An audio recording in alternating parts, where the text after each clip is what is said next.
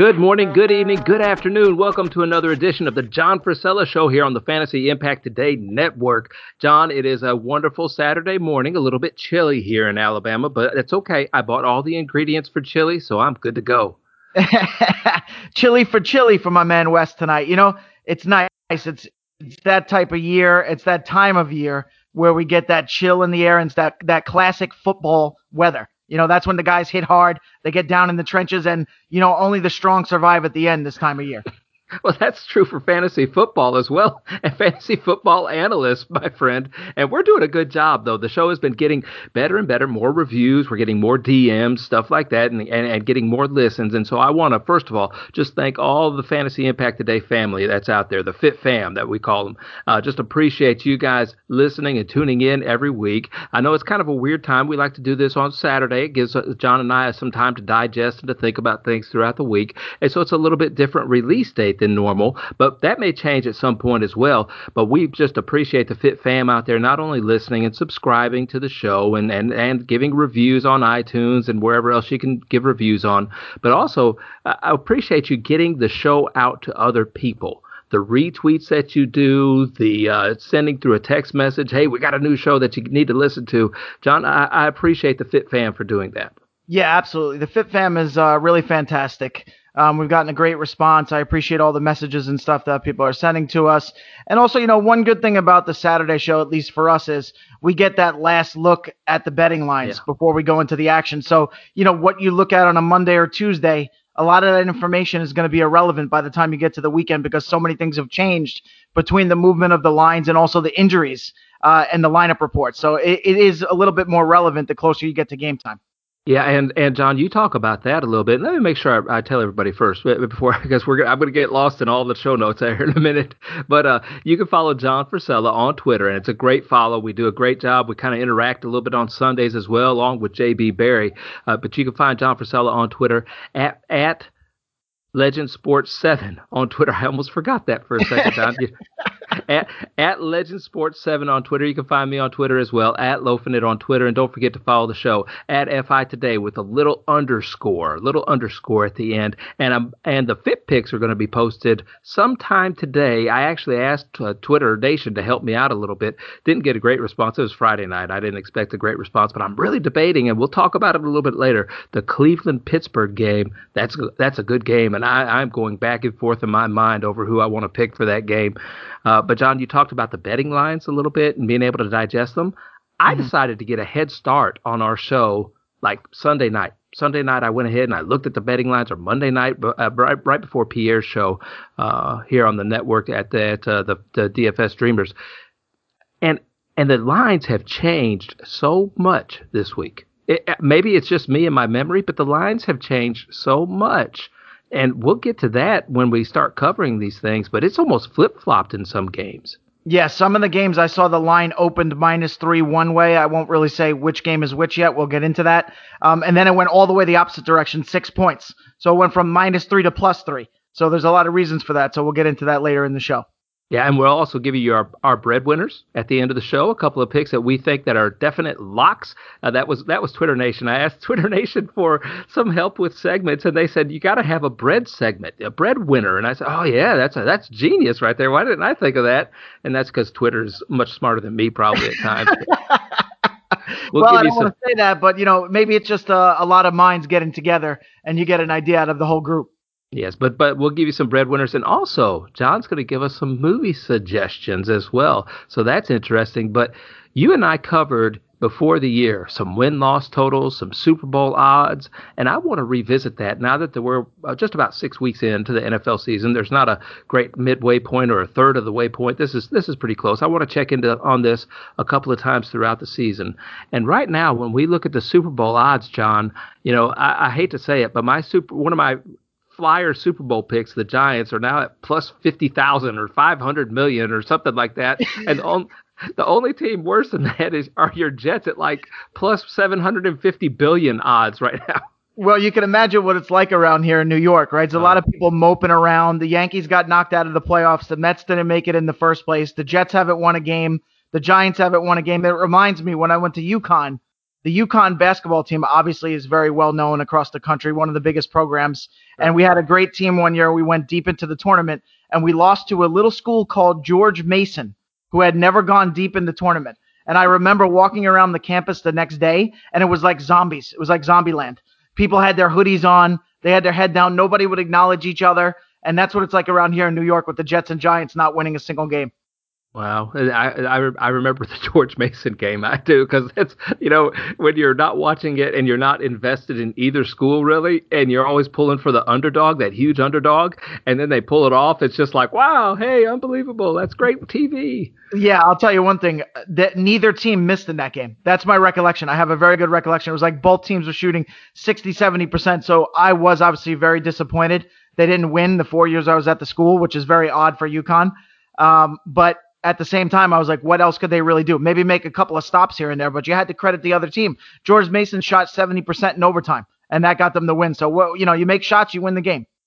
Yeah, that's that. Well, that's that's usually how it works, I believe. Hey, as I scroll up these Super Bowl odds, the first one that jumps out at me that may might be like a good a good I guess a wage a wager uh, would be the Lions at plus fifteen thousand. If you so, uh, I mean, are we counting the Lions that far out right now? Yeah, I'm counting the Lions way out. I mean, you're going way down in the dumps here. I, I was looking toward the top in the same division, and I'm wondering why the Packers are fourth right now. What else do the Packers have to do for people to respect them in that division and in this league?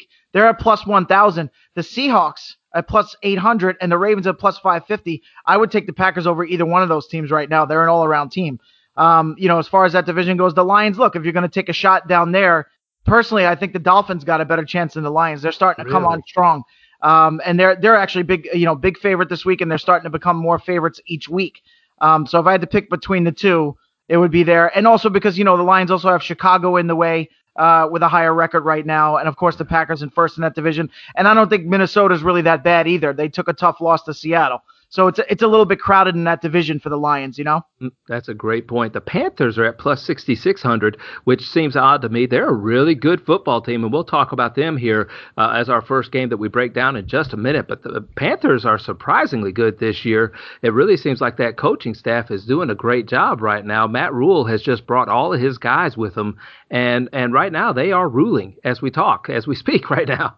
Yeah, they absolutely are, and it's it's interesting because we had kind of talked about it before the season that I was concerned about DJ Moore and a little bit about McCaffrey in that offense, and part of the reason was I said when you bring in a brand new coach who's a good coach who's well respected, and you bring in a game manager quarterback who's not going to turn the ball over, by default, what you're announcing to everyone is we would like to play close games. And when you play a series of close games, you're going to win some of them. And that's what's happening for the Panthers now. Their offense is clicking. They're they're staying tight in games, and when it gets down to the wire, sometimes you're going to pull those out. So that's why I didn't really count them as a throwaway team with Bridgewater. Last year was a little bit different. Cam Newton was done. You know, he played a couple of games and that was it. Kyle Allen was just a project at that point. Ron Rivera was on his way out. Different storyline. Now you bring in some optimism and a new quarterback. It changes the dynamic of the team and also the style that you're playing within that dynamic. Yeah, and uh, and as we look at this big picture a little bit, the Titans and Mike Vrabel uh, are just doing a great job there, and he always has been doing a great job, unbelievable job as a coach. Even in that first and second year, he was he was beating the big names in football with a lot lesser talent on his team. The Titans right now are plus eighteen hundred to win the Super Bowl, and I think, like you said, in a with a team who always keeps it close, has a very strong running game, they always have a shot to win. Yeah, not only that, I mean, the Ravens are plus 550. They're the second favorite. We saw the Titans dismantle them. Now, of course, it may not be the same storyline if they run into each other again. But then again, it was a blowout. It wasn't even close. Mm-hmm. Obviously, the Ravens are going to adjust what they do if we get down to that standpoint. But again, just talking about betting value, plus 1800 at the same number as the Titans is the Rams. To me, it's not even close. The, the Titans have a much better chance of winning the Super Bowl than the Rams. I mean, I don't want to tip my own cap. I did pick the Rams to make the Super Bowl before the season on our show, but right now, looking at it, even though they're playing decent football and they're winning some games, I'd rather have the Titans as my pick for the Super Bowl, and they're the same odds. So I'm with you. That's a good play on the Titans at 1800. I like the Packers at 1000. Um, and the Bucks, I think, are too high at plus 1600. I think that's a sucker's bet. I think they're trying to bait people because it's Tom Brady. So I think they should be more like plus 2500 or plus 3000. Yeah, and, and around that plus 2,000, 2,500 range, the Bills and Patriots are below all those teams that you just mentioned. So I, that, that's that's interesting to see those two who are offensive juggernauts, I guess you could say, both of them in the same division. It's just really weird when you look at some of these teams that are up here higher to me. Eh, eh, eh, starting the season, I didn't see some of these outcomes. Yeah, you know the Bills. I don't know what's happened to the defense the last couple of games. I know they have a number of injuries this week. They didn't have Tre'Davious White. Um, they're giving up a ton of yards, a ton of points and they're starting to spiral a little bit in terms of where they stand in the footing of the AFC. I would say long term, if the Patriots can keep Cam Newton on the field, they may end up eking out this division. That obviously depends on the quarterback position. We saw what happens once you strip away your starting quarterback and you have Jarrett Stidham and Brian Hoyer. It's not quite the same. Um, but if they can stay healthy, I do think with their coaching and their defense, they might actually surpass the Bills. So I'd rather take the Patriots at plus 2,500 than take the Bills at plus 2,000. I can, I can see that. And one thing I noticed too, as we look at this, the NFL landscape has really changed. Not only in betting lines and and standings and different things like that, uh, but but even for fantasy football, the NFL landscape has changed. It seems like to me, and I think I saw you tweet some stuff out about this, that te- fantasy teams are a little bit watered down. It, it's like I've got a lot of flex people on my on my roster, and I'm doing really well. I'm the highest scoring team, but a lot of times when I look at others teams in my same division, their rosters are almost worse than mine. Yeah, no, it's it's a totally different animal this year, Wes. It's a it's a good point that you bring up. Uh, what I tweeted was mediocrity reigns supreme right now, and there's a lot of reasons for it, right? Obviously, number one is we're into those bye weeks now, so that's mm-hmm. a given. You start to see these lineups where guys are making a lot of pickups. They got three, four guys on the bye. They have to release good players that they don't want to release depending on the settings of the league. So that's a main factor. Obviously, when you wipe out that first tier of players that have missed so many games, right? McCaffrey, Saquon Barkley, Davante Adams, Michael Thomas, Chris Godwin, et cetera, et cetera. Other guys have missed. Quarterbacks have missed. Garoppolo and Drew Lock in recent weeks. So when you have all those injuries, plus you have the COVID guys who are now sort of in between those two. I wouldn't call it an injury, but they're missing games for it. And, and like Corey Davis from the Titans is going to miss his second game with that. Um, you know, there's a lot of guys are all around in all those different aspects that are watering down the rosters. And what that means is, and why it's important is, this is a year where normally I would say to you, don't rely on picks to win your league, right? Pickups off the free agent list pickups off the waiver wire. Don't rely on that. That's not going to win you championships. This year, it's a little bit different. I think you really got to buckle down and you got to look at those matchups if you're streaming defenses and you got to make sure you get the most amount of points out of your defense. If you're streaming kickers, make sure you get the most amount of points out of your kickers. If you're picking up guys off the waiver wire, make sure not only are you picking up guys to help you that week, but if you see a guy like in one of my leagues, Henry Ruggs is on the bye. Somebody picked him up bright and early in the morning on waiver day um, those types of things. Stash guys to improve your team over the course of the year because there's going to be more byes, there's going to be more COVID, there's going to be more injuries. You could be really watered down two or three weeks from now. So this is a year where you really got to coach and also don't give up on your season because I've seen a couple of leagues where, and I'm being dead serious, with 14 teams in the league, the 14th place team has a better roster than the first place team. Dead mm-hmm. serious. They have a better team that just had bad luck with bad luck with injuries. So don't give up on your year keep making moves and stay on top of the roster. Yeah, and they probably ran into some hot players like, uh, you know, maybe a Davante Adams that first week, or even uh, the the Cincinnati Bengal Joe Mixon uh, a couple of weeks ago when he had a really good game. That's why I think that the highest scoring player or team in your league should get an automatic playoff berth, John. That's why I think that. You're never going to convince I mean, you me. can pay him. Like I said, you can pay him out if your league, you know, pays out the winners. You can pay out the most points. But like I told you, go do a rotisserie league if you're worried about points. That's why we got head to head, my friend. I understand. I understand what you're saying. We'll go head to head on that for the rest of our lives, John. hey, let's get into these games though a little bit. And well, the very first game that we got is the uh, Chicago Bears, my Chicago Bears versus the Carolina Panthers that we talked about a little bit earlier. This this line started out that the Panthers being favored by three points. It's dropped down to minus one now. The over under uh, over under is set at 44 and a half. It, it seems like a pick'em game, John, at this point, and I'm not really sure what to do with this game other than thinking that Carolina ha- is just coming on really strong, and I still don't trust Nick Foles as quarterback for the Chicago Bears. I think what you said is exactly what the consensus is going to think by the time we get to the final betting line. So I'm definitely going to take the Bears because remember, when the line drops, that's telling you a lot of information. It opened up with Carolina being a three point favorite. Now on most of the sites, it's one point. So what they're saying is that three points was too high.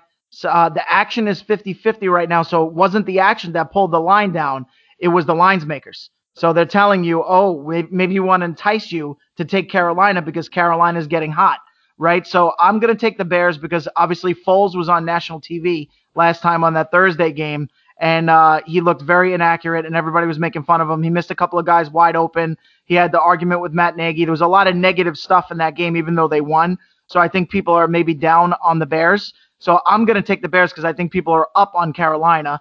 David Montgomery starting to come around a little bit, so he's looking at a, a, possible play in DFS. And Allen Robinson is a machine right now. Guy's getting 15 targets a game, so it's hard to ignore the volume that he's getting for the Chicago Bears.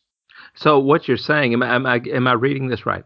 Mm-hmm. Vegas is covering their tails because the the point spread started out too high. So they, they said, oh, this is this is coming the op- this is everybody sweeping in the opposite way. So we need to go down to minus one to cover our tails. Am I thinking that right? Sort of. What they're saying is enough. Not enough of the action originally was going on Carolina, and you can tell that they want the action to go on Carolina, right? Because they want to collect all the losing bets. So if it's at minus three and it goes down to minus one, what they're saying is go ahead, take Carolina all you all you suckers out there, go and take Carolina. You oh they're they're trending upward. They're a hot team. So they want all the money. They want by the time they get to kickoff, they want 70, 75% on Carolina. And then when the Bears win the game by three points on a field goal at the end, Vegas collects. They collect 75% of the losses. So that's what they're doing. It's an enticement. They're trying to get you to take Carolina. Yeah, I like the Carolina coaching staff a little bit better than I like that Chicago Bears coaching staff. In our fit picks, I'm taking Carolina because whenever I've taken the Bears this year, they lost. So I'm never taking the Bears again. I will sacrifice my fit pick for the Chicago Bears. Don't say I never did anything for you. That's just you know how it is with football player uh, football fans. If we think we did something to help the team win, we're going to do it every time. So I am going to take the Carolina. I'll take the opposite of the Bears every single time, kind of hedging my bet there. I think a little bit. And in this game, I'm going to take Carolina, John. I, I like Carolina instead of Chicago, but I I like your reasoning. Well, we're going to find out a lot about whether or not Carolina is real in this game, right? That that's a good indicator when you have a game like this where it's clear that the quote unquote right play to make is to take the Bears.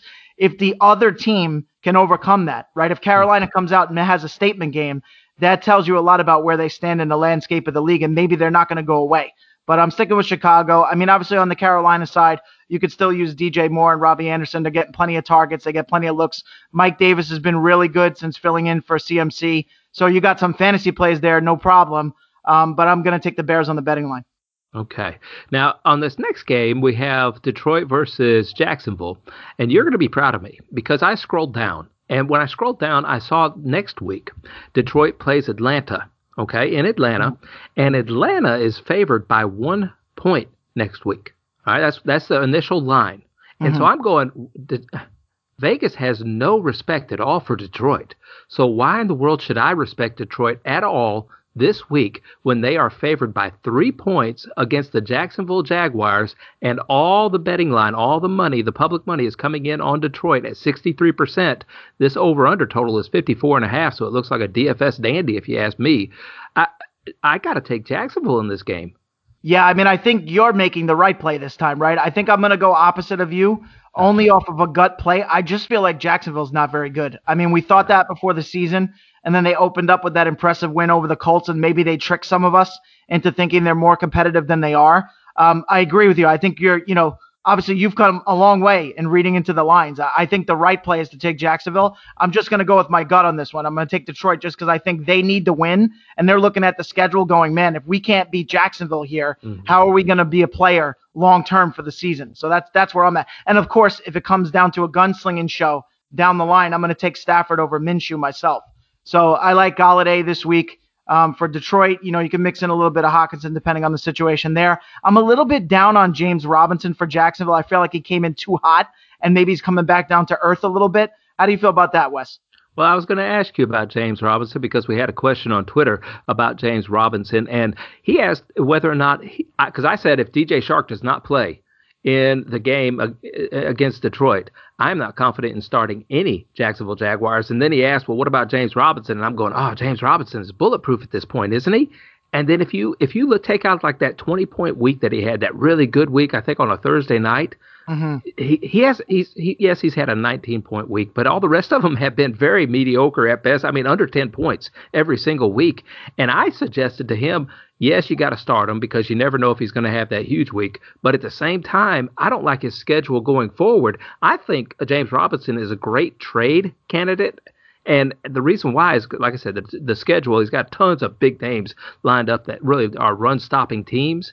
Plus, I suggested this trade him to your week eight opponent because that's when Jacksonville has a bye. So then you then you kind of have a little sneaky play there. You know what I mean? yeah, no, absolutely. If you can find a trade partner for that, why not? Um, it's interesting you bring this up though because I actually had four different people approach me about James Robinson this week and what to do with him long term. Two of people had the same question, which was who do you value more going forward, James Robinson or Chris Carson? And I said mm. Chris Carson. Yeah. I just think Seattle's offense is wide open right now. When you got to worry about DK Metcalf and Lockett on the outside, that opens up the field for Carson, who's a bulldog, right? When he's healthy, he's a monster. He's just running guys over. He's like a Mostert. Mostert and, and Carson can really run you over and run by you. Physical guys, uh, like fat, almost faster, a little bit leaner Derrick Henry type of runners. You know what I mean? So I, I think that I would lean in Carson's favor. And again, I think the good thing about Robinson is he's going to get a lot of touches. So there's no debates there. There's really nobody with Jacksonville that's cutting into his workload. But I think his production is what we got to watch. I think, especially if Chark doesn't play, that makes things worse for him because mm-hmm. they're going to put more guys in the box. And another thing, if Chark doesn't play, there's no way that that over is going to hit in the game because when they stack the box against Robinson, that's gonna that's gonna lower the point total for the game. No Chark on the outside, so I would think the game's gonna be more in the high 40s than in the mid 50s range. So keep keep an eye on that injury report in that game. Yeah, and I have one more question for this game off of Twitter. Somebody asked me who they would, you know, what about Shenault then? You know, that opens things up for Shenault. And once again, I said, you know, when DJ Chark wasn't in there, it just closed down that offense completely. And not only that, Detroit is coming off of a bye week. They, they're coming off of a bye week last week, so they've had time to prepare prepare for Jacksonville. And they said, well, who would you rather start? Because I got to make this decision: Shenault or Brandin Cooks. And and of course, Houston's going up against Tennessee right now, and Cooks had that great game last week. But I have more confidence in Brandin Cooks than I do Shenault. And you know, then I, I I told the guy to fade me because whenever I have to make a decision like that, it always comes back to backfire. Yeah, I mean, in my column this week at Aaron Torres Online, I did say for my DFS section that you got to at least try to ride the hot hand with Brandin Cooks, right? It seems too simple coming off the biggest game of the season for him that seemingly came from out of nowhere, but did it come from out of nowhere? Because there was a coaching change. How do you know Romeo Crennel didn't come in and say the first thing we're going to do is make sure that Will Fuller's not the only guy catching the ball, that we find a way to get the ball to Brandin Cooks? I'm not worried about anything else. So if that's the case, he might be a go-to guy going forward. You got to at least try it because on DK his salary's under five thousand, so he's very affordable. Will it necessarily work out? Of course, we don't know. It's it's predicting the future, but at least for a week, you got to ride it out. So yeah, I would go with you on this one, Wes. I would take Cooks over Shenault. Although the only thing with Jacksonville is if Chark doesn't play, they're going to look for creative ways to get the ball into Shenault's hands just because he's an electric little player. He can do some sneaky things out there. So, yeah, I, I don't think either one is a bad play for their salary, but I would probably pick Cooks. Okay, so the right play is to play Jacksonville probably to go opposite of the public and to read that line properly. But John, you said you're going with Detroit, and I'm going to be honest with you. I'm going with Detroit too. I, I got to. I, I, think that they're going to blow Jacksonville out of the water off that bye week. I'm taking Detroit as well in that game. And uh, yeah, if Chark doesn't play, I'm I'm I'd, I'd side with you on the under. Yeah, I mean, yeah, they're going to need that. They're definitely going to need him in order to hit that over. Next game, the Atlanta Falcons playing their first game without uh, their old head coach. They got a new regime there in Atlanta going up against the Minnesota Vikings. Minnesota is favored by four points. This one, at the over under total, the, the game total, has dropped to 54. It started out at 56. It dropped to 54, even though it looks like Julio Jones will be playing in this game. Yeah, you know, this is going to be the opposite situation of what we just talked about with the Texans. Uh, not the opposite of what you said, Wes. I'm not not going there. It's what we just talked about with the Texans was they had a coaching change. Crennel came. The team was all fired up. They played a very good game. Let me point out to you the big distinction here in these two teams. Okay. The Texans opened up the season playing against the Ravens, the Chiefs, and the Steelers. So it was hard to judge them anyway. Sure, they fired the coach, Bill O'Brien. It's a good idea. You want to mix things up. Hopefully things turn around and it worked that way. But maybe we couldn't judge how good or bad their team really was when you play against those three teams in a row. It starts to get in your head when you're like, oh man, these teams can play on both sides of the ball. They got superstars everywhere. It wears you down. And then you get a bounce back when you play against some lesser teams. That's not been the case for Atlanta, right? Atlanta has lost some games. Like they got blown out by the Packers without Adams and without Allen Lazard. There's no excuse for that. Not that the Packers aren't one of the best teams, they are. But you took away their number one and number two receiver. You're on national TV and you have zero pride. You're just going to get your doors blown off. So I don't think that Atlanta is going to bounce back the same way that the Texans did with the coaching change. And neither does the public. It's 66% on Minnesota right now. I just feel like Minnesota coughed that game up against Seattle last week. I don't mm-hmm. see it happening again. The line did jump a half a point. It went from three and a half to four. Minnesota favorite. I'm going to take the Vikings to win this game by a touchdown. How about you, my friend? I think that uh, I like the over in this game because neither team has great defensive backs, and this is just going to be a pass happy game, if you ask me. I think you can fire up all those Atlanta situational players, and I think it's a huge upgrade for Gage if Julio Jones comes back because then he finds his regular role without having to have that pressure of being the man again. And, and I like that uh, aspect for the Atlanta Falcons. In Minnesota, even though they're missing Cooks, Mattison is not uh, a, a, tremendous downgrade. And you like this guy Boone. I know you've talked about Boone many, many times, and that when he has an opportunity to play, he always runs hard and he always plays hard. So I do like Minnesota in this game as well. It's at minus four. That seems like a lot of points. It looks like a field goal game to me. So I'm actually going to take Atlanta on this game. Interesting. Yeah. I mean, uh, absolutely Boone. I tell you, you know, speaking of my own team, the Jets, right? Uh, Boone's been a third stringer on this Minnesota team. I would have him as, as my starter since the middle of last season on the Jets. That's th- this guy. I just like his style. I just like that he's physical. He's downhill, and you're not going to lose anything here with Mattison and him for one game. Over the course of the season, obviously you want to have Dalvin Cook. He's a he's a superstar, right? He's just a different type of running back. The way that he sees the field, even he said that. That was his quote last week. They said, Dalvin, how come you're seeing holes that other guys are not seeing? He said, it's just the way I see the field right? It reminds me of Good Will Hunting, since we're going to talk about movies. his his girlfriend says to him, "How do you just see these math problems?" He goes, "Well, some people could just play the piano. They could just look at it and sit down and play." He's like, "That's what it is with my mind. I could just sit down, look at a math problem, and I could just play." That's what Dalvin Cook said about the football field. He just sees the defense and he could just explode through it. So yeah, I mean, long term they're going to need him, but this week they're not going to need him, especially against Atlanta. And we like Mattison and we like Boone as uh, fill-ins in this game, and I like Justin Jefferson. Here's why. Last week Seattle fell asleep with Adam Thielen. Adam Thielen destroyed them. I don't know how you can let that guy run wild. He's one of the best players in the league, one of the best wide receivers all around. I think Atlanta, at least with the new coach, they're going to say, hey, guys, first thing we got to do is not let Adam Thielen score two touchdowns with 120 yards. That's not acceptable. So that's why I like Justin Jefferson as a DFS play this week. I also think one of the tight ends will catch a touchdown for Minnesota. Uh, you know, I, I always want to say Irv Smith because Irv Smith's an Alabama guy, and he he kind of opened things up a little bit last week. At least that offense was keying in on him at the very beginning of the game. But man, I don't want to count out Kyle Rudolph either. Uh, it just seems like they're going to get some some looks inside the red zone, and that's where the tight ends somewhat uh, start to be accentuated. And Kyle Rudolph knows his way around the end zone. Yeah, I think you're right though about Irv this time because if you look at the snaps, I think he played over 70% for the first time this season. And of course, if you want a dream matchup, it's always going to be Atlanta with an over under of 54 points. You know what I mean? So yeah. I do think it might be finally time to use Irv Smith and DFS, mix and match some lineups. Of course, like you said, Rudolph is a good, solid football player. He's not going anywhere. He can block. He's a leader. He's been around the block. So that's not, you know, he's always going to be there. But for fantasy, I think we'd rather go with Irv Smith in this situation. I would agree with you. This is another weird game, the next one. You got the Houston Texans versus the Tennessee Titans. And Tennessee, of course, coming off that short week. Uh, mm-hmm. I, I don't know. I, I tried to find Vegas odds for which Houston uh, Texan defensive back is going to get Josh Norman this week by by was that not crazy? Derrick Henry just totally put him into next week already. I don't know uh, what, what was being told to Josh Norman on the sidelines after that happened. you know, what's funny with Josh Norman is he's had some hits this year where he was the aggressor. You know what I mean? Because he's a small guy, he's a corner, but he's a physical guy and he's mean. We know we know about his history. He mm-hmm. likes to talk a lot of trash. He likes to get in guys' heads. He likes to cause fights. We've seen this a number of times with him yes. in his career.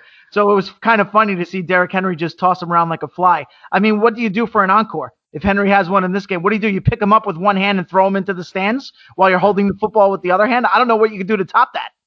What do you do if you're a defensive back and you know that's going to be in the back of their minds whenever they're playing Tennessee now? And and you know, Derrick Henry was always a big guy anyway, and so they had to be a little hesitant in tackling him. But now they don't want to end up on a poster or on a meme or something like that. That's got to play with their minds a little bit. Derrick Henry is just uh, unlike any I, who Earl Campbell. Who how would how would you uh, say that he is a running style of? And I he runs upright like Eric Dickerson but he's got that mm-hmm. meanness and that toughness about him, like a Walter Payton, like an Earl Campbell. I see him like a faster Jerome Bettis because nobody could tackle. You remember the bus? Nobody could mm-hmm. tackle him, but he didn't have this kind of speed. The only time Jerome Bettis showed speed at all was when he got in the open field. He was a little bit faster than you thought, but in between the tackles, he was slow and he just ran guys over.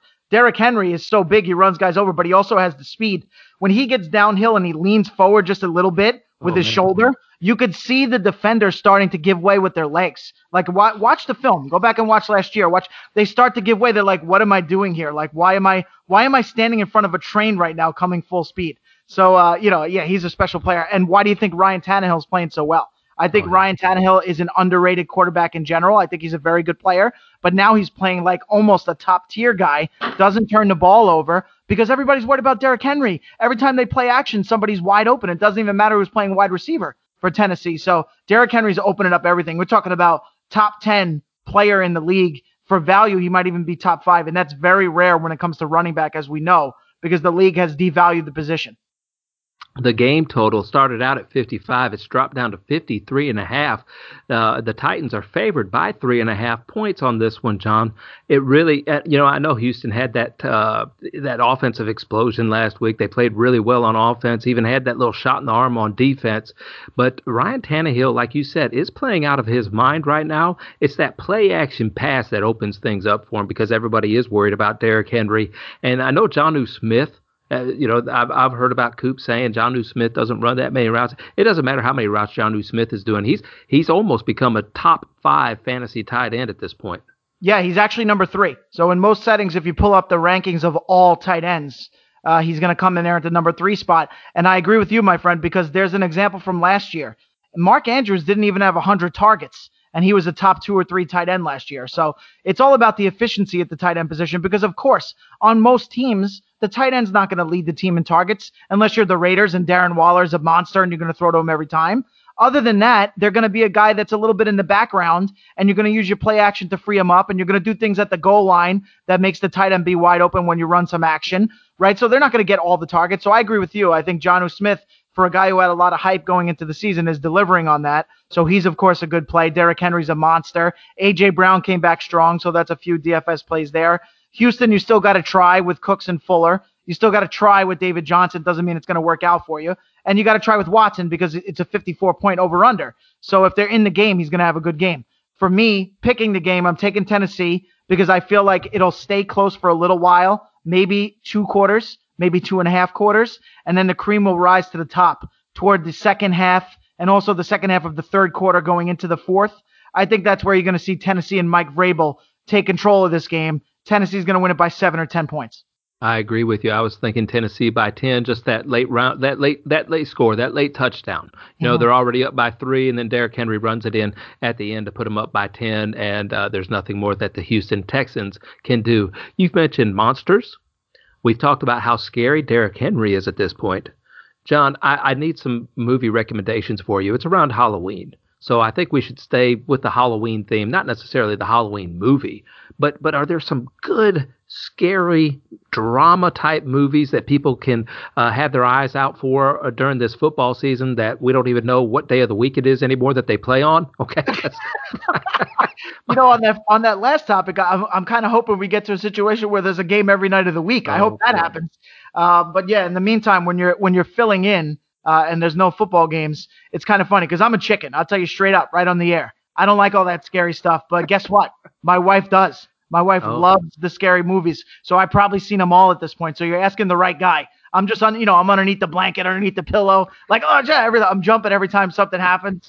Um, but you know, I'm honest, man. I'll tell you straight out. So like there, there's a couple. Uh, the series are the good ones. You know, those are those are the ones. The original Halloween, of course, is a classic. That's the one you're gonna pick over all the Halloweens. The original Scream, the first Scream, because it's also got a little bit of comedy in it. So it's not just like a slasher movie. So the first Scream, uh, the Conjuring series, those are scary, right? That's like a series of scary movies in, in a house. Um, you know, so th- those three are ones that really freak me out. And then look, it doesn't necessarily just because you're doing scary movies, it doesn't have to be Halloween related. You could go back to some of the classics and you could watch like a Jaws. Just because it's not Halloween doesn't mean it's not scary. You know what I mean? So, uh, you know, you can mix and match with other types of scary movies this time of year because I see all the networks are doing it.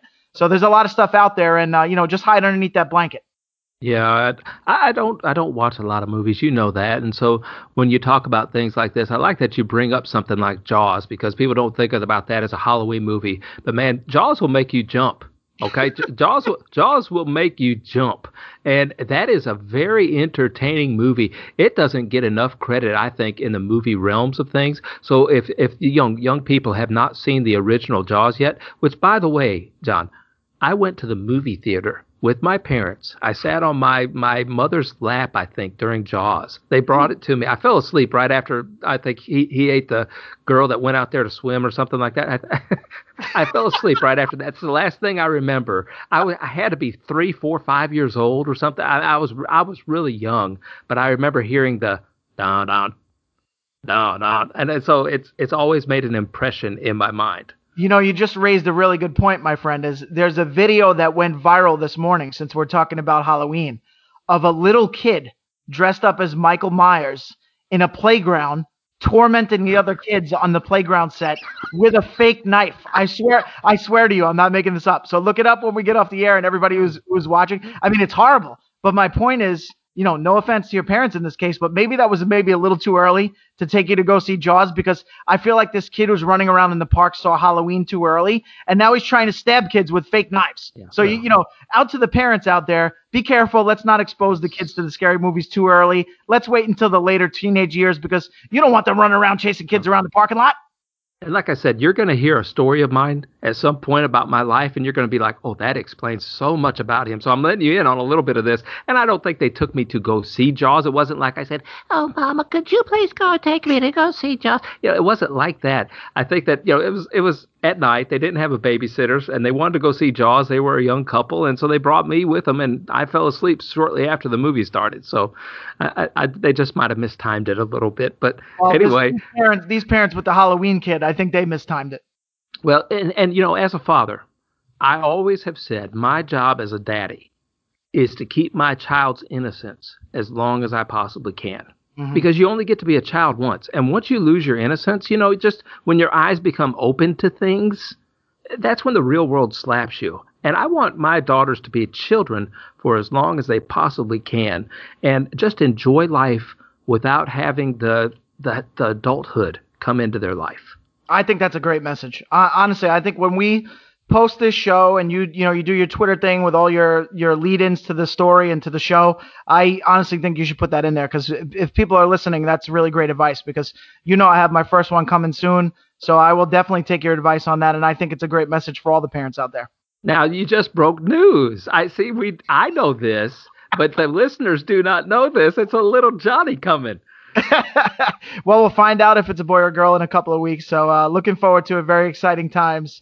Everybody's doing well over here. So, I pr- from those that know already, I appreciate the wishes, and uh, we'll keep you updated. Yeah, and, and if it's a girl, if it's a girl, Weslina is a wonderful name. okay, you could you could tell your wife Weslina is a great name. I will deliver that. I'm going to deliver that message. I'm sure it's going to get a really good reaction. hey, a, a good reaction is not a fantasy reaction. Is not this next game. Hmm. The Washington football team versus the New York Giants. Look at this total for the game, John. It's 43 points. You cannot put anybody from fantasy in this game at all. Unfortunately, I have Evan Engram on one of my teams, and I just can't seem to figure out a way to get rid of him. I, I, I, I'm expecting a big breakout at him at some point, but I've been thinking that for about two weeks, and I've just been lucky enough to get nine or 10 points from him. Uh, I have good news for you. From from watching the entire game last week, which was obviously probably the saddest game of the season because of what happened to Dak Prescott. I mean, I'm sure. I've got like a little like I feel terrible for him. The the guy had depression before the season.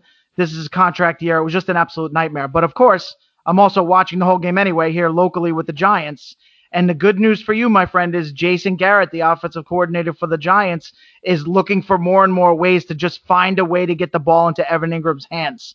So maybe he's going to bounce back for you. Of course, he had a touchdown last week on a little jet sweep. So maybe there's going to be more of that as we go forward. But fantasy plays, I think you're right. We got a low over under here. We have a division rivalry and a battle of the teams at the bottom of the division. And the Washington defense has been a little bit better than people thought it would be. I think you got to go ahead and try that Washington defense against Daniel Jones because Daniel Jones, as much as he shows some flashes of being good, has no awareness of the rush. None. Now it's it's a deep enough into his career now that he needs to know when the pass rush is coming either from the, the blind side or right in front of his face. He doesn't see it when they're coming right down the middle, right in front of his face. So I, I like Washington defense as a play in DFS. I agree with you. And, you know, it's such a low total for this game. It started out at 44 and a half. It makes me want to take the over in this game because it seems really hard for any NFL team, uh, two of them combined, to only score 43 points in a game. Yeah, it depends on how you look at the score, right? Would would you be really that surprised if it was like 20 to 17? I wouldn't be. 20 to 17, right? 37 points. That's a very plausible score for this game. So it depends on how you look at the numbers in the matchup. I mean, I between the two quarterbacks right now, in all honesty, I'm taking Kyle Allen. So if you if you if you want to be tricky and you want to just throw a quarterback in there cheap to bring in a lot of high salaries in DFS, if you're going to pick between the two, I go with Allen because he actually looked pretty good before he got hurt last week, and he showed some flashes last year as well of being a guy with some potential. And obviously, Washington thinks the same thing because they benched their first round quarterback for him. So if you're going to go between the two, I go with Allen. But fantasy wise, on that team, I can only play him if I'm being tricky. I could play their defense, or you could play Antonio Gibson just because he's getting a lot of touches. But there's not a lot out there. There's Engram for the Giants, and it's pretty thin otherwise. Maybe Devonta Freeman, who's starting to look like a renaissance year for him. Yeah, I'm staying away from this as far as DFS goes. I really want to stay away from this. If I have to pick a game or if I have to pick a team, I, am going to take Washington and the points. Just the the futility will win out at some point um, uh, for this uh, matchup here. And you know what I should have done? I should have took Kyle Allen as my Ryan Tannehill pick instead of Case Keenum. I thought Case Keenum was going to have a shot uh, mm. in this next Cleveland Pittsburgh game at some point because Baker Mayfield is a little bit injured, a little bit banged up with his ribs, and Pittsburgh has been talking about making Baker Mayfield remember that he has hurt ribs this week, which is going to make this matchup just really, really juicy. This is a a, a really just a, a blanket line. It seems like a 51 point point total. The the Steelers are favored by by three and a half at home, which seems to be about the right right play here whenever Vegas is making a home team. I think they give them four points every time whenever they're at home. So, what do you think about this game, John? Yeah, I got to go both ways on this one. So, I got to go with the spread because the line dropped a half a point from four to three and a half, and the action's 43 57. So, it's basically a split right now. Uh-huh. With the points, I'm going to take the Browns. So, that means in the fit picks, I'm going to take the Steelers, which means this game comes down to the final play comes down to a field goal, and it's going to be Boswell, and the Steelers are going to win this game by three down the stretch. I think that line of 51 looks exactly right because in my brain, the score for this game was 27 24 Steelers. So I got to think Vegas is on the right track here with that line. Um, so that's where I'm going with that. And, uh, you know, there's a lot of plays out here. Keep an eye on something. I posted it this week. Don't give up on D'Ernest Johnson yet the backup running back for the Browns now with Chubb being out. And the reason is something's going on with Kareem Hunt every week. It's he mm-hmm. looks great. He's playing tremendous football. There's no doubt about that. No one's questioning that. But two weeks ago, he had an injury at the end of the game. Last week, he had cramps at the end of the game. So either the guy didn't do enough during the offseason, or maybe he's just a little bit banged up and they're they're labeling it as different things.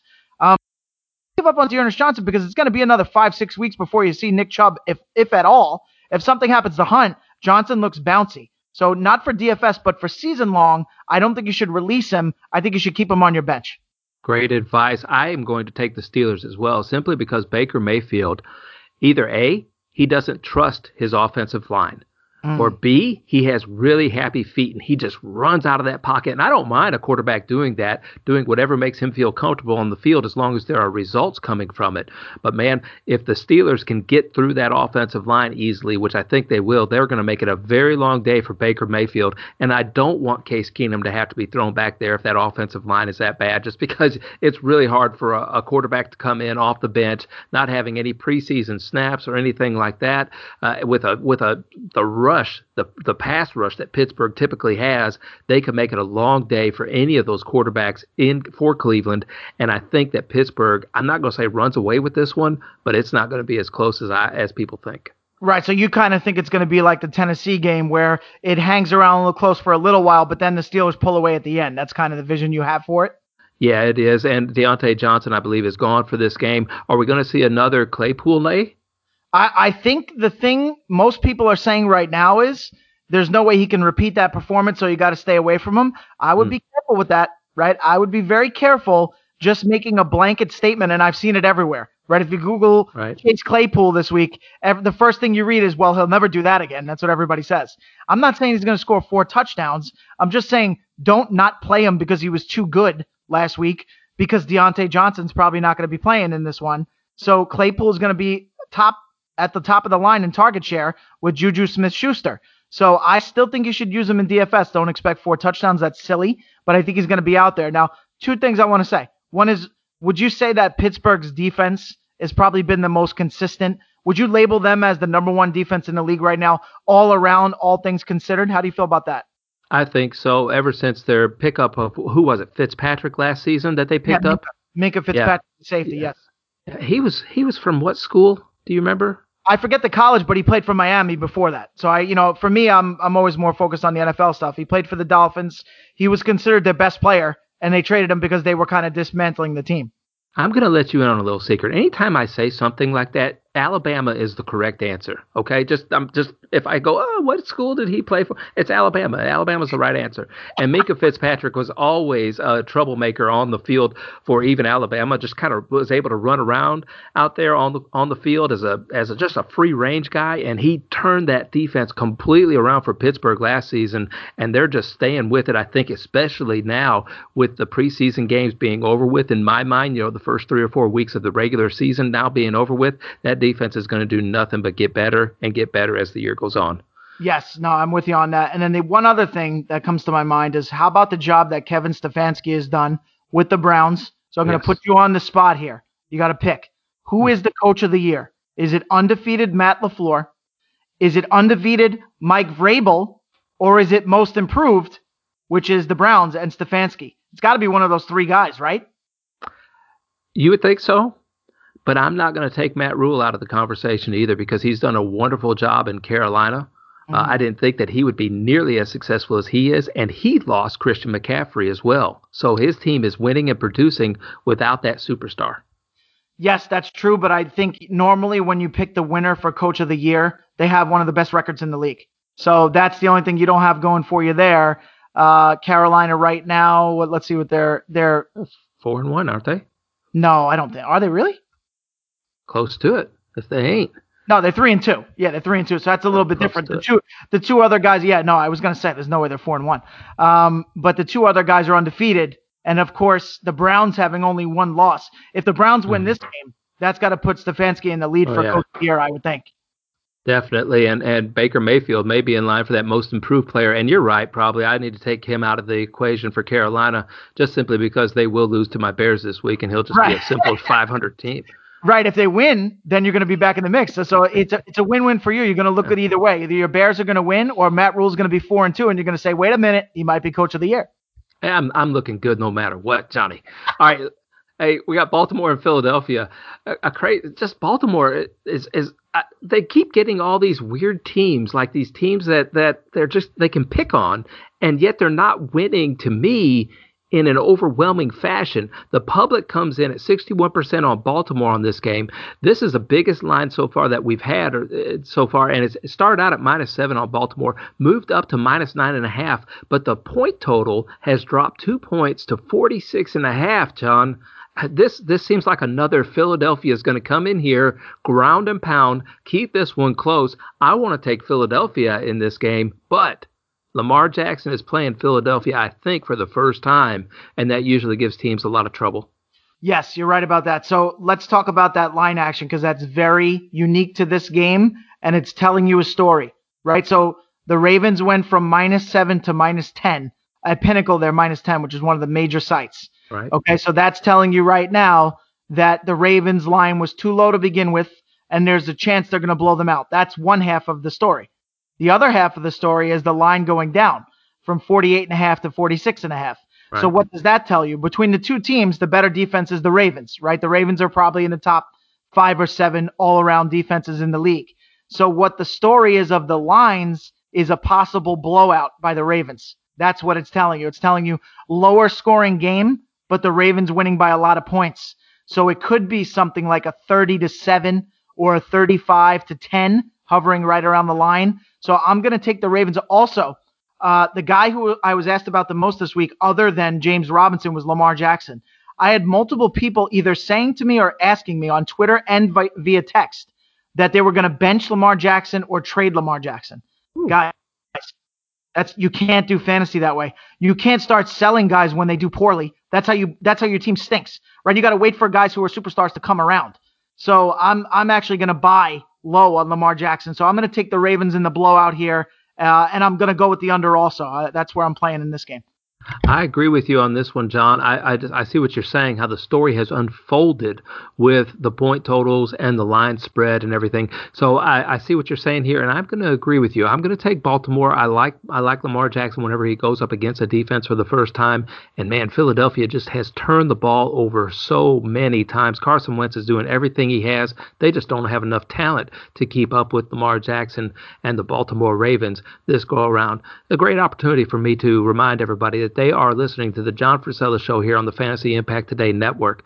And I just want to thank the Fit Fam for tuning in, for subscribing, for listening, for sharing this program with other people. Don't forget to follow John on Twitter at Legend Sports 7 and also follow me on Twitter as well at Lofinit. And uh, don't forget about the show at FI Today with a little underscore on there, and we have all the different host names listed on that uh, Twitter page. With and, and and make sure you follow all those people head over to Anchor FM if you have not yet.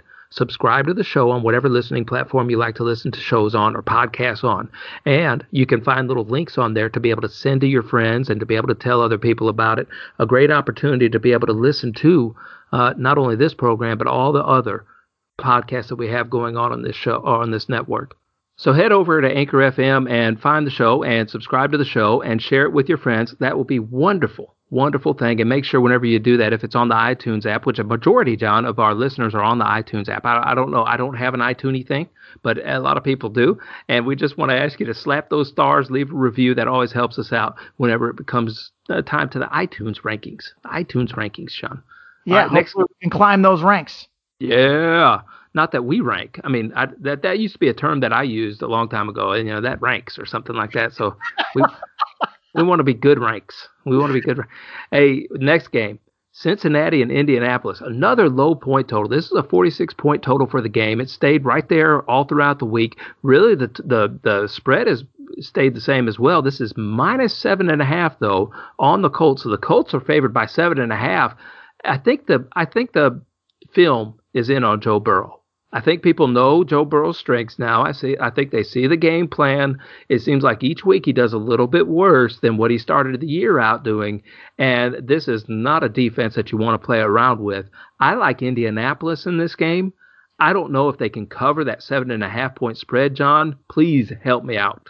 Yeah, I'm with you, my friend. I, I feel the exact same way. I feel like something is happening with Cincinnati. Obviously, AJ Green's complaining he's not getting the ball enough. He he was caught on the sideline basically saying like you could just trade me right? That was the clip from this past week. So mm-hmm. i'm with you. Something is not clicking now. Uh, they started off with some excitement and starting to fall off and taper off a little bit. So uh, the problem is with the colts is philip rivers' arm is shot shot. Last year it was getting worse he still was in the top five in yards so he was able to do enough to get the ball downfield to keenan allen and mike williams last year uh, with the chargers this year with the Colts, with Parris Campbell being out, Pittman's not a factor. Uh, T.Y. Hilton in his career, if you look at his stats, he's only done well when Andrew Luck plays quarterback. He doesn't do well with anyone else. So now when you add up all those factors, you're like, wait a minute, this Colts offense, the whole offense is the running game, and they don't have Marlon Mack. It's basically just Jonathan Taylor. So the problem is, yes, I'm going to take the Colts. It's all on the defense. I'm expecting them just to get the offense a good field position. Blankenship will probably have a good game. So if you're doing season long with the kickers, right? I like Blankenship against Cincinnati this week.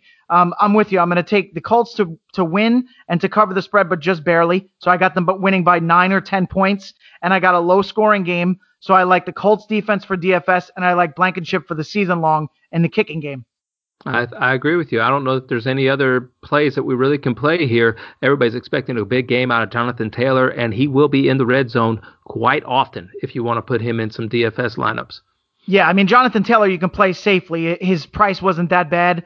Um, and of course, Cincinnati is not a team that you're really going to write home about about their defense. You're not afraid of them. So yeah, I mean you got you got to like Jonathan Taylor uh, for DFS. Not too many others out there. Maybe with AJ Green tapering off, you're just going to keep looking into Tyler Boyd and Tee Higgins, and you hope that you get the right guy that week for the right price. But again, this game I think is going to be low scoring, and I think Indianapolis Colts defense comes out on top. Yeah, and I think AJ Green is the next veteran that is either released or traded at this point. I think that it's just he he can't be putting a good vibe for a young team out there. I'll take him, I'll take him on the Jets in one second. I wouldn't even think twice. He'd be the number one receiver in, in one minute overnight. you have to get in line, buddy. I'm taking them on my Bears already. Hey, this next this next game is another one, and I don't I don't get it.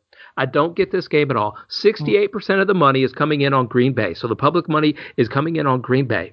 Mm-hmm. The, the total, the game total started out at 52 points. It has gone up to 55 because I think that the Tampa Bay Buccaneers, they are getting some offensive weapons back. But then that line started out at three points on Tampa Bay side. They were favored by three, and now it's dropped down to zero. So I, I don't. I'm so confused. Right. So the line crossed over. Right. That's an industry term. So it went from minus three Tampa Bay to zero, and then on three of the big sites, again Pinnacle, DraftKings, and also FanDuel, the line is now minus one for the Packers. So it crossed over zero. And the play with that is that's really that's speaking volumes. Even though it's 68% on the Packers, it's a road game and it crossed over zero. That means it looks like Green Bay is just a class higher than Tampa Bay. That's what it looks like. So I have to take the Packers. Even though it's 68% on them, I have to take them. It might just be that they're a better two-way team overall. Um, obviously, they're clicking more because Tampa Bay is still dealing with having a new quarterback and they're adjusting to the system with the new situation. So I'm taking Green Bay, even though it's 68% on them. Uh, I like Aaron Jones a ton this week. Aaron Jones, the monster play. Davante Adams is coming back. Um, I think you got to watch out. I think maybe Tonyan, the tight end, has been too hot. So I'm probably going to lay off him because he had three touchdowns last week and a, and a touchdown the week before that. So uh, I'm going to go with the safer guys on Green Bay. That's going to be Aaron Jones, Davante Adams, and none of the fringe guys for me. Okay, I agree with you. And as far as Tampa Bay goes, they have Godwin coming back. Mike Evans is still hobbling around out there. Crazy Mike Evans lines. Like he's getting touchdowns each week, but he's not blowing you away as far as receptions go. No, he's not. And that's again, we talked about it last week. It's just a testament to him playing through it, which I appreciate. You can see he's not acting. He's not putting on a show out here. This is not Halloween seven. You know, he's not dressed in it. It's, it is what it is. The guy's injured. It's clear as day. He and DeVante Parker are the two guys that have been playing through injury all year. And that's a choice that Mike Evans is making. And it's a statement that he's making to Tom Brady and Bruce Arians because those are veteran, tough guys. Arians is a tough coach. He's a blue collar guy. He's not going to tolerate the nonsense. Same with Brady. As you saw, he's constantly yelling at his guys, trying to get them in line. Mike Evans is saying, look, man, I'm here to play. I'm on one leg. I'm here to play. So Godwin's the better receiver all around to me as it is. But uh, my hat's off to Evans for playing through it. Um, I can't use him in DFS because, like you said, He's not getting enough targets because of the situation. He's not getting enough volume. But we respect what he's doing for the season overall. I uh, yes, yes, that's true, and I like that he's toughing it out. And I will take Green Bay as well. And I'm going to take the under in this game. I could see this being more of a defensive struggle than an offensive powerhouse kind of a game. All right, next game we have the Rams versus the San Francisco 49ers. And this this one has jumped around a little bit as far as the point total goes. Mm-hmm. The game total started out at 49, now it's at 51 and a half, so it's gone up a little bit. And and this is the weird one, John, because San Francisco started out being favored by three, but it's jumped to the Rams being favored by three now. What's going on? Yeah, we didn't plan this. It just happens to be that the two games that crossed over zero are back to back. That's just a coincidence. This one is crossing over severely. I mean, it's pretty obvious what's going on, right, my friend? People are starting to worry about Garoppolo. Uh, if he is scheduled to be the starting quarterback this week, last week he looked like, like the worst quarterback in the league. He looked worse than Joe Flacco, which is a scary thought, right? Uh, so it crossed over from minus three for the 49ers to minus three for the Rams in a road game this game is screaming you have to take the Rams. It almost is basically telling you the Rams are going to win by seven or 10 points because they screwed up on that opening line. Maybe on the opening line, they thought Beathard was going to play, right? Because Garoppolo got benched last week. Maybe right now, with the injury to Jimmy G, Beathard is the better quarterback. And that's maybe what the talk is uh, behind the scenes. So I got to take the Rams. I got to like Cooper Kupp to bounce back this week. Um, I think Darrell bit over his head last week, so I'm not going to play Darrell Henderson. I think maybe you get Higbee on a bounce back, so I like Goff and Higbee there. And for the 49ers, because it's a high point total, my main guy is always Mostert, man. Mostert is an animal. Guy's a mm-hmm. machine. Mm-hmm. So those are my three plays here. I got Mostert, Goff, and I got Higbee in this game. I can understand that. I never know. I never know which Ram to play, and mm-hmm. I, I think, uh, like you said, the the best play is the opposite of last week. That's all. Usually, Yep. Well, and they're going to make sure everybody gets their numbers. And so if one team, if if some of their players go up a little bit, then that means that the player who's not hot is going to go up next week, or at least in the next couple of weeks. I I agree with you, and I love the Rams defense right now. They're uh, it was against Washington last week, but man, San Francisco did not look impressive at all against the Dolphins. I really like the Rams this week. I think that they're going to take it to San Francisco. I think that this is a, is supposed to be a get right spot for San Francisco but it seems like San Francisco's just been reeling this year.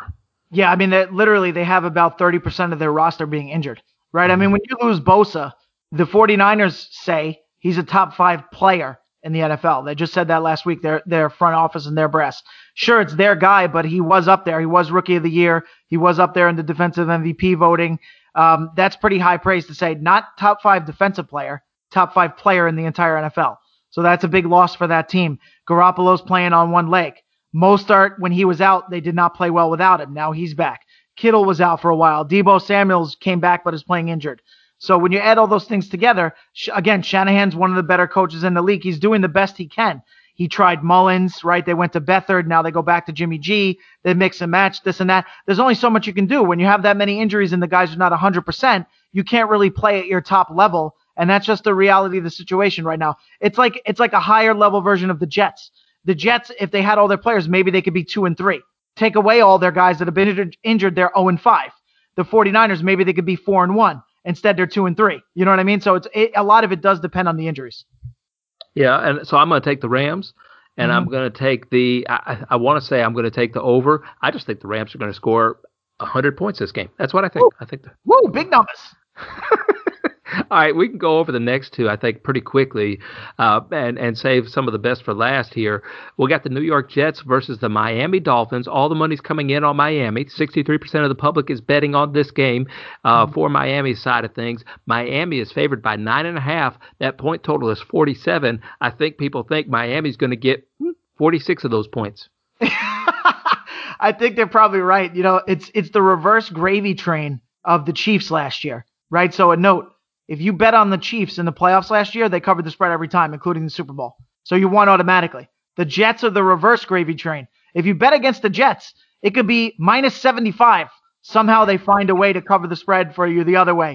So just, you know, just take my, don't even think twice about it. I, as a matter of fact, in a, a super flex league where I lost Prescott, obviously, to the devastating injury, I immediately traded for Fitzpatrick against the Jets because number one, Miami is a team on the rise. They're playing good football. Flores is one of the better young coaches in the league.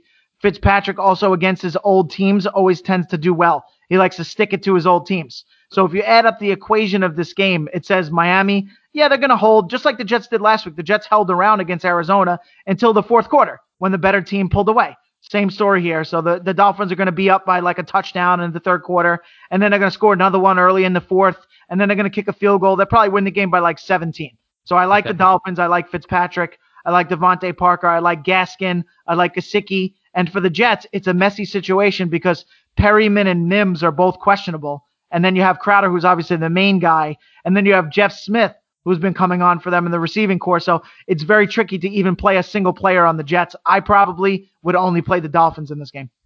Do you have to go out and get what? What's the second? What's the guy behind Gore now? Perine. Now that Le'Veon Bell has been traded, uh, yeah. do you have to go out and get him from a fantasy standpoint? If you're in a dynasty league, you absolutely do, right? So if you're playing in a league where you're picking up with the same guys next year, there's no question you obviously had to bid on per, uh, Perine to get him on your team. Um, in season long, it depends on the length of the bench and your buys, right? So like in a certain spot, I was able to find a good place to get Perine and didn't even have to bid on him, so I just keep him on my bench. But you know that you have to manage a little bit more. For dynasty, you got to have him. For season long, you kind of got to wait and see how he plays. The only problem is if you wait too long and he plays well, then you're going to have to bid big on the fob. So if you can get him and you have space for him, just put him on your bench.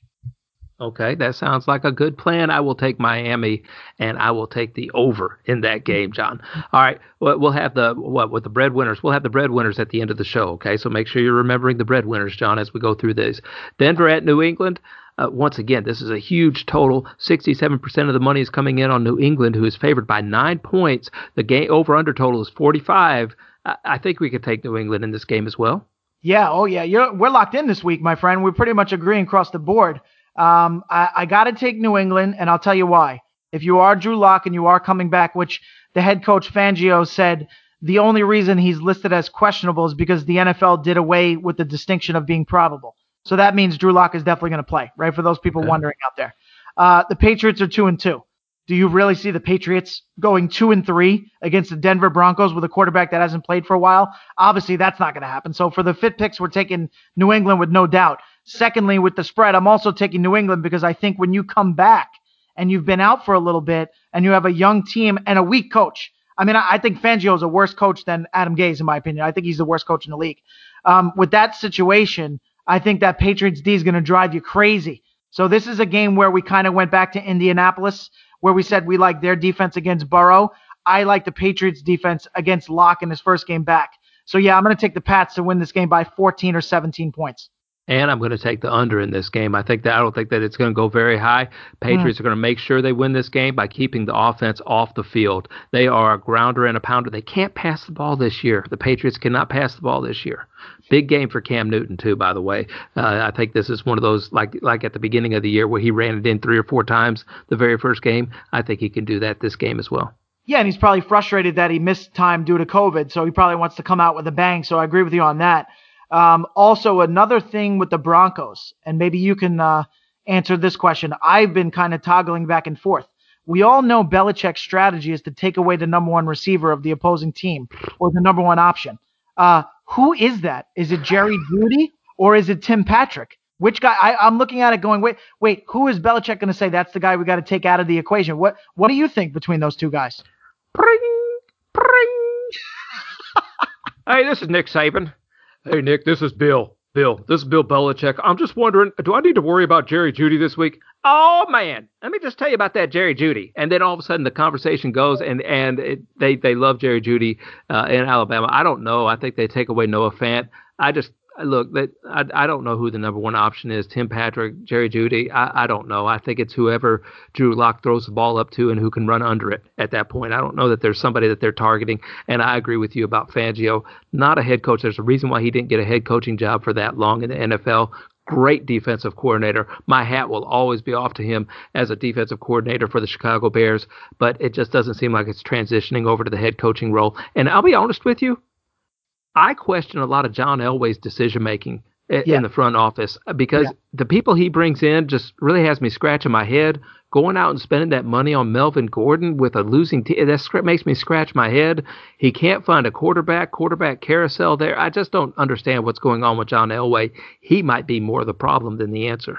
The problem that you have there is when you have your guy running the franchise is the franchise's face of the entire thing from the beginning. He's your guy. John Elway is the Denver Broncos.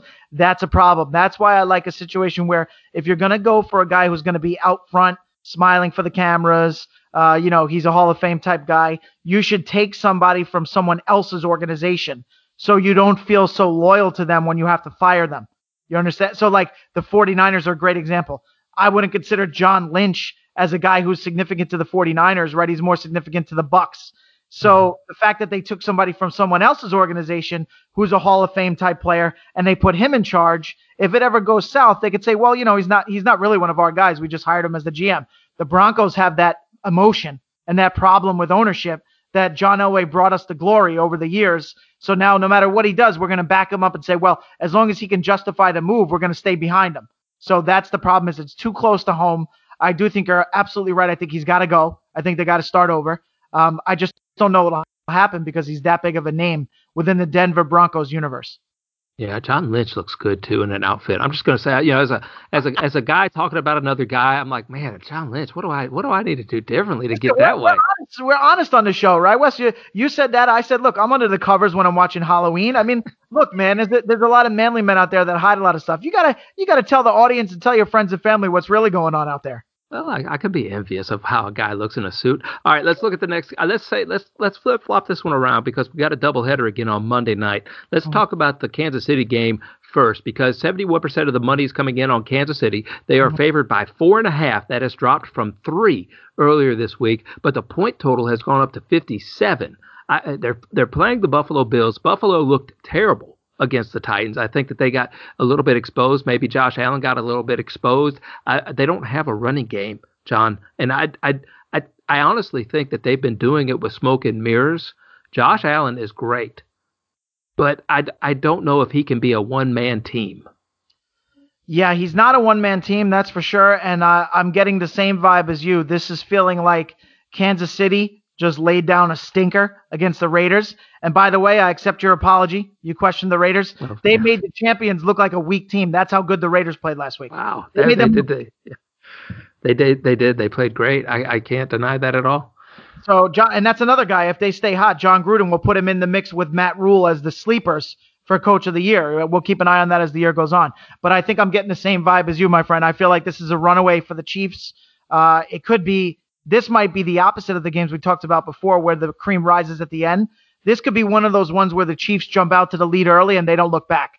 So I'm with you on that. And the hard thing about this week for the bettors out there is a lot of the games where the line has climbed up. So this one went from minus three to minus four and a half. They're also the games where the public is heavily on that. And those mm-hmm. are the hardest decisions to make as a bettor because you're getting the conflicting information. The line going up is telling you to take the Chiefs. The 71% on the Chiefs is telling you to take Buffalo. So you have to read between the lines and make a decision for yourself. So I think you and I are on the same page. We're going to take the Chiefs. I'm going to take Mahomes. I'm going to take Hardman. Uh, I'm not going to take CEH. I don't know what's going to happen with Le'Veon Bell, so I'm a little. That's a little bit risky. So I'm going to take Mahomes. I'm going to take Hardman. I'm going to take Tyreek Hill. And I'm going to take Travis Kelce. And then I'm a little bit concerned about any of Buffalo. How about you?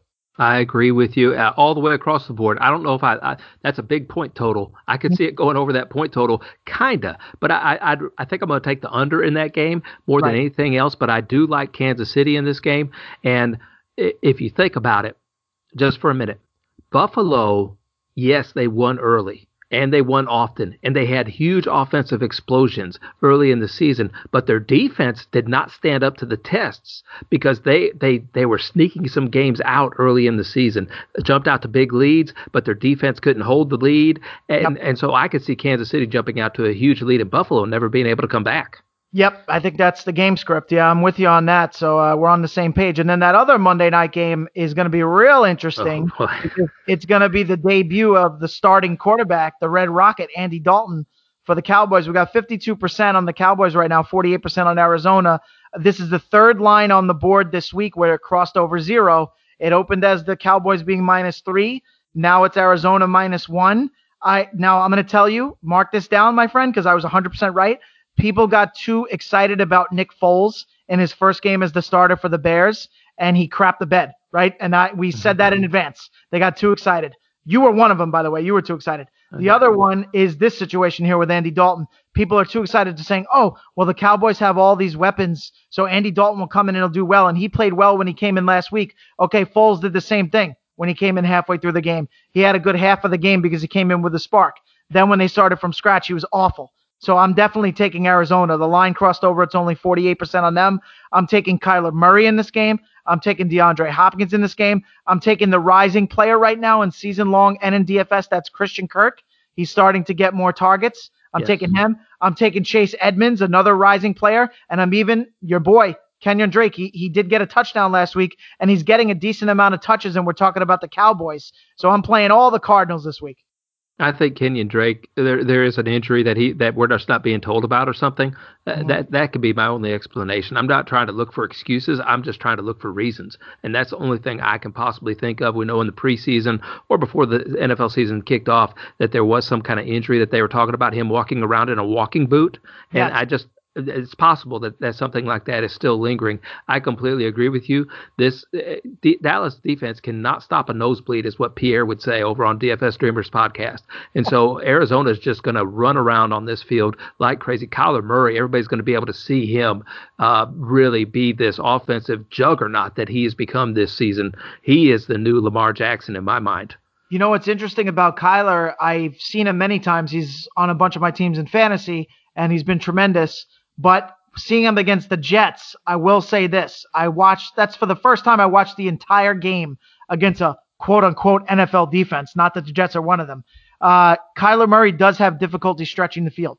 So that just keep that in mind. I like to watch the quarterbacks very closely. His deep ball was underthrown 100% of the time.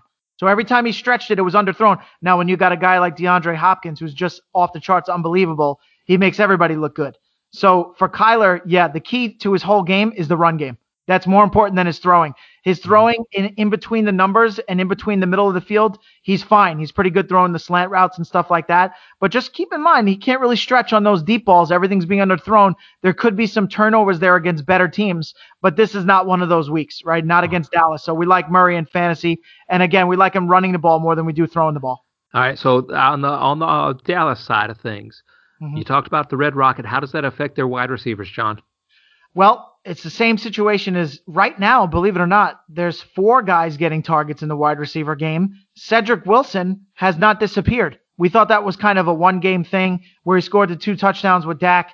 Um, not that he's eating into major production from the other guys. It's just that there's more targets going around and he's still there. He's still in those four wide sets and he's still getting targets. So you got the obvious guys. You got Cooper, you got CeeDee Lamb, you got Michael Gallup, and you got Cedric Wilson, and then you got Dalton Schultz at the tight end position. So for me, with all five guys getting looks, and with Dalton, me not trusting him in this particular game, off a bad defensive performance from Arizona, in my opinion, they they let the Jets drive, which was a miracle. I don't know how. I think Arizona is going to come out determined defensively in this game. So for me, the only play on Dallas on my side is Ezekiel Elliott. I'm not going to play any of the wide receivers. I'm going to take a break from them this week. Wow, and I could see it turning over to a Zeke game. It just doesn't seem like their line is built to to run block anymore. It's it's really strange when you watch it. I look at Zeke and it's like there's nothing for him to run into except the back of his Dallas Cowboys offensive lineman. Eventually that happens, right? Eventually, when you have an elite group, and this also happened in Philadelphia this year because Philadelphia has a very strong offensive line when they have everybody at 100%, but they lost Brandon Brooks before the year even started, one of the best offensive linemen in the league, hands down. Same thing's happening in Dallas now. You can't keep an offensive line together and healthy forever. Eventually, guys are going to get older, guys are going to get injured, and you're going to have to move on and you're going to have to reshape. So I think that's happening now. I think that line is starting to taper off. Uh, and the problem, again, we go back to this team is even with that situation, with the offensive line deteriorating a little bit, you can't abandon the run and you can't have these up and down games over and over again because you can't win them and you can't sustain like that. And that goes back to Mike McCarthy. So for me, I come out pounding the ball in this game. I try to make it a physical game. I try to play like Tennessee. I try to play like Green Bay. I try to play like San Francisco. That's what I would do. But it's Mike McCarthy. He just forgets. So I, if it were me, I'd be riding Zeke. I just don't know what coach is going to do.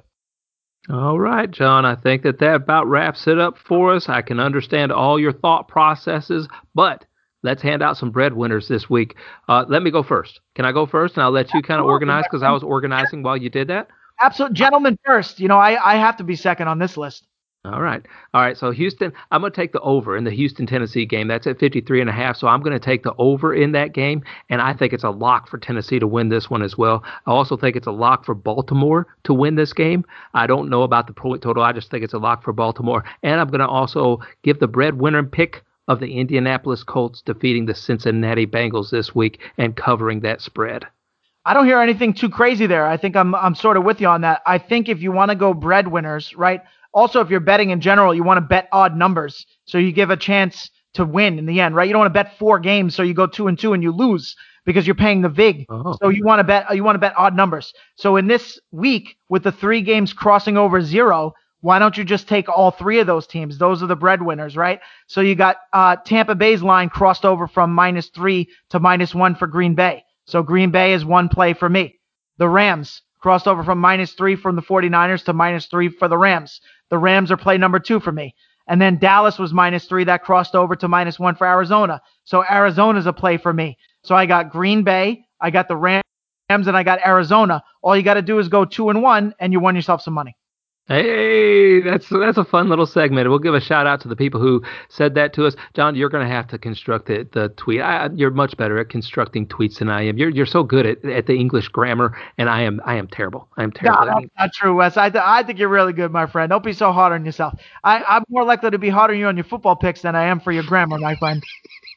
Hey, it's been a pleasure again, John. Make sure you head over to John Frisella blog to find out all of his different lists that he has up there. I'm looking for some. I need something new on there, John. Please, if you go, if you don't mind, whenever I Google John Frisella and blog, I need something new on your page. So I know you'll be on top of that for me. Uh, even though you have a lot going on right now, having to prepare for little Weslina. Okay. yep, I got that going on. Obviously, I'm working about 60 hours a week too. On top of that, uh, by the way, since Wes mentioned that, if you have any lists you want to do right now, top 50 quarterbacks, whatever it is, top running backs, wide receivers, defensive players, send me a recommendation. Maybe we'll do it that way. We'll get somebody asking for a particular list, and I'll come in and I'll bang one out for us on John Frisella Sports. Don't forget over at Aaron Torres Online. I'm the lead columnist over there. I'm here with Wes Easley at Loafing It, my man. And then, of course, fantasy coach JB, Jared Barry. That's the whole gang. So follow us everywhere you can. Yeah, and don't forget to follow John on Twitter. Let's get him up. He's getting closer to 2,000. We got to get you up over 2,000, John. I'll feel like I have done something with my life if I can get you to 2,000 followers on Twitter at Legend Sports 7 on Twitter. Make sure you tell your friends to follow that too. I want I want John's eyes to get real big after he gets a bunch of different follows, so that'll be fantastic. Don't forget to follow the show at FI Today with a little underscore with all the host names up underneath the bio, and you can always stay tuned in to everything that's going on on the Fantasy Impact Today network. There, you can also find our fit picks that we mentioned a couple of different times, and I'm sure we will find a way to get these breadwinners out there to you as well. Head over to Anchor FM Make sure you follow the show there or subscribe to the show there.